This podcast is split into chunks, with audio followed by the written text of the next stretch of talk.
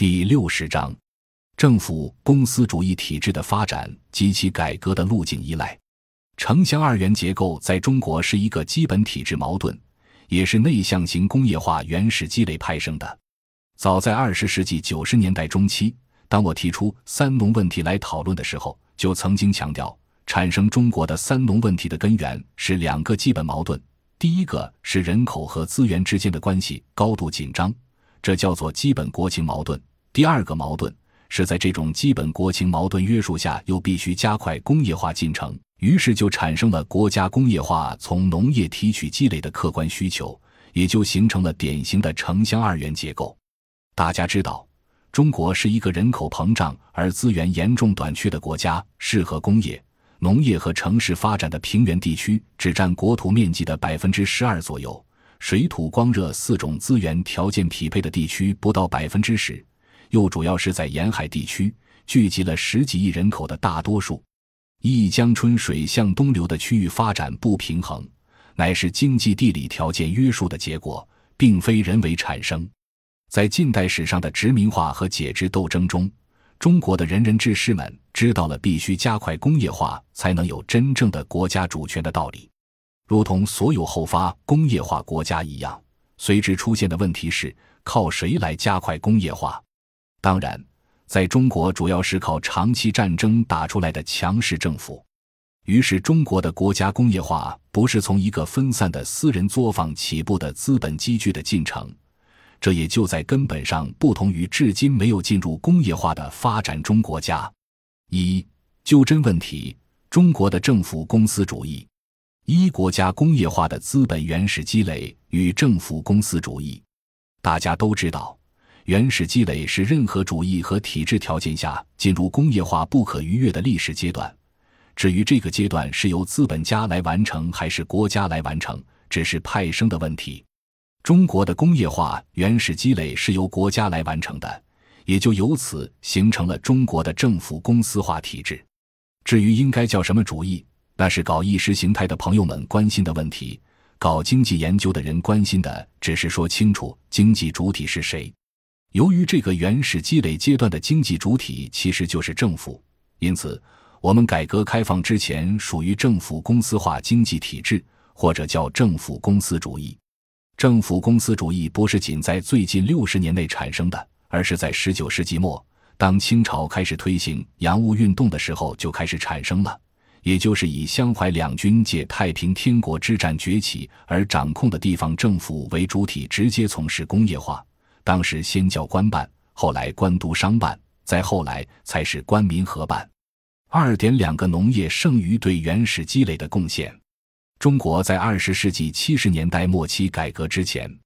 政府公司主义的国家工业化主要是靠强制建立人民公社这种集体化体制，从农业提取两大剩余：第一，集体化能够成规模的集中土地，也随之成规模的集中农业收益。这就大幅度地降低了国家提取工农产品剪刀差的交易费用。第二，这种体制能够成规模的集中使用劳动力，替代外部封锁条件下的稀缺程度趋零的资本要素。一般市场经济理论讲的是要素相对稀缺，但在中国工业化原始积累阶段，宗主国停止投资之后的资本稀缺程度趋零，即使有形成市场体制的愿望。也没有现实可能性，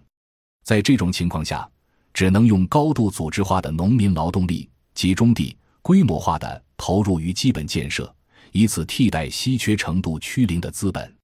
三后期改革的路径依赖，早期的国家工业化原始积累进程之中形成制度，并且对其后的经济改革构成路径依赖。二十世纪八十年代以后的改革被路径依赖所制约。从一个中央政府承担经济主体角色的中央政府公司主义，直接转制为数万个地方政府公司主义单位，在农业几乎不再有可能产出剩余的条件下，仍然要靠占有农村土地资源、资金和劳动力来继续维持经济增长。改革前后之最大的不同，在于此前公司化的政府主要为国家工业化提取资本原始积累。此后则是为国际资本提取剩余。此外，改革后，政府公司主义的优势在于强力的宏观调控和扩张信用。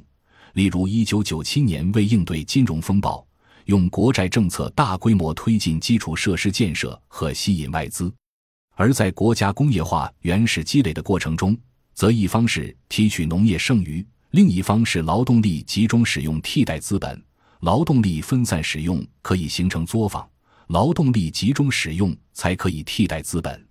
新中国成立以来出现了剪刀差的情况。中国九十年代以来物价指数的变动过程说明，无论是高物价还是低物价，都和政府如何导向改革，或者说是和制度变迁有直接关系。大家知道，由于一九七二年开始大规模引进西方设备和技术改造国家工业。随后，在七十年代末出现了严重的财政赤字为代表的支付危机。财政危机下的一九八零年提出的城市改革思想是放权让利，措施上首当其冲就是财政分级承包，结果是一个政府一本财政的统收统支体系，短期间演变成了当时七万个左右的政府都成为大大小小的经济主体，从一个中央政府公司化。演变成多少万个地方政府公司化，于是就形成了地方政府公司化体制下追求地方工业化的高潮。因此出现了三次圈地运动，都和宏观政策有关。感谢您的收听，本集已经播讲完毕。喜欢请订阅专辑，关注主播主页，更多精彩内容等着你。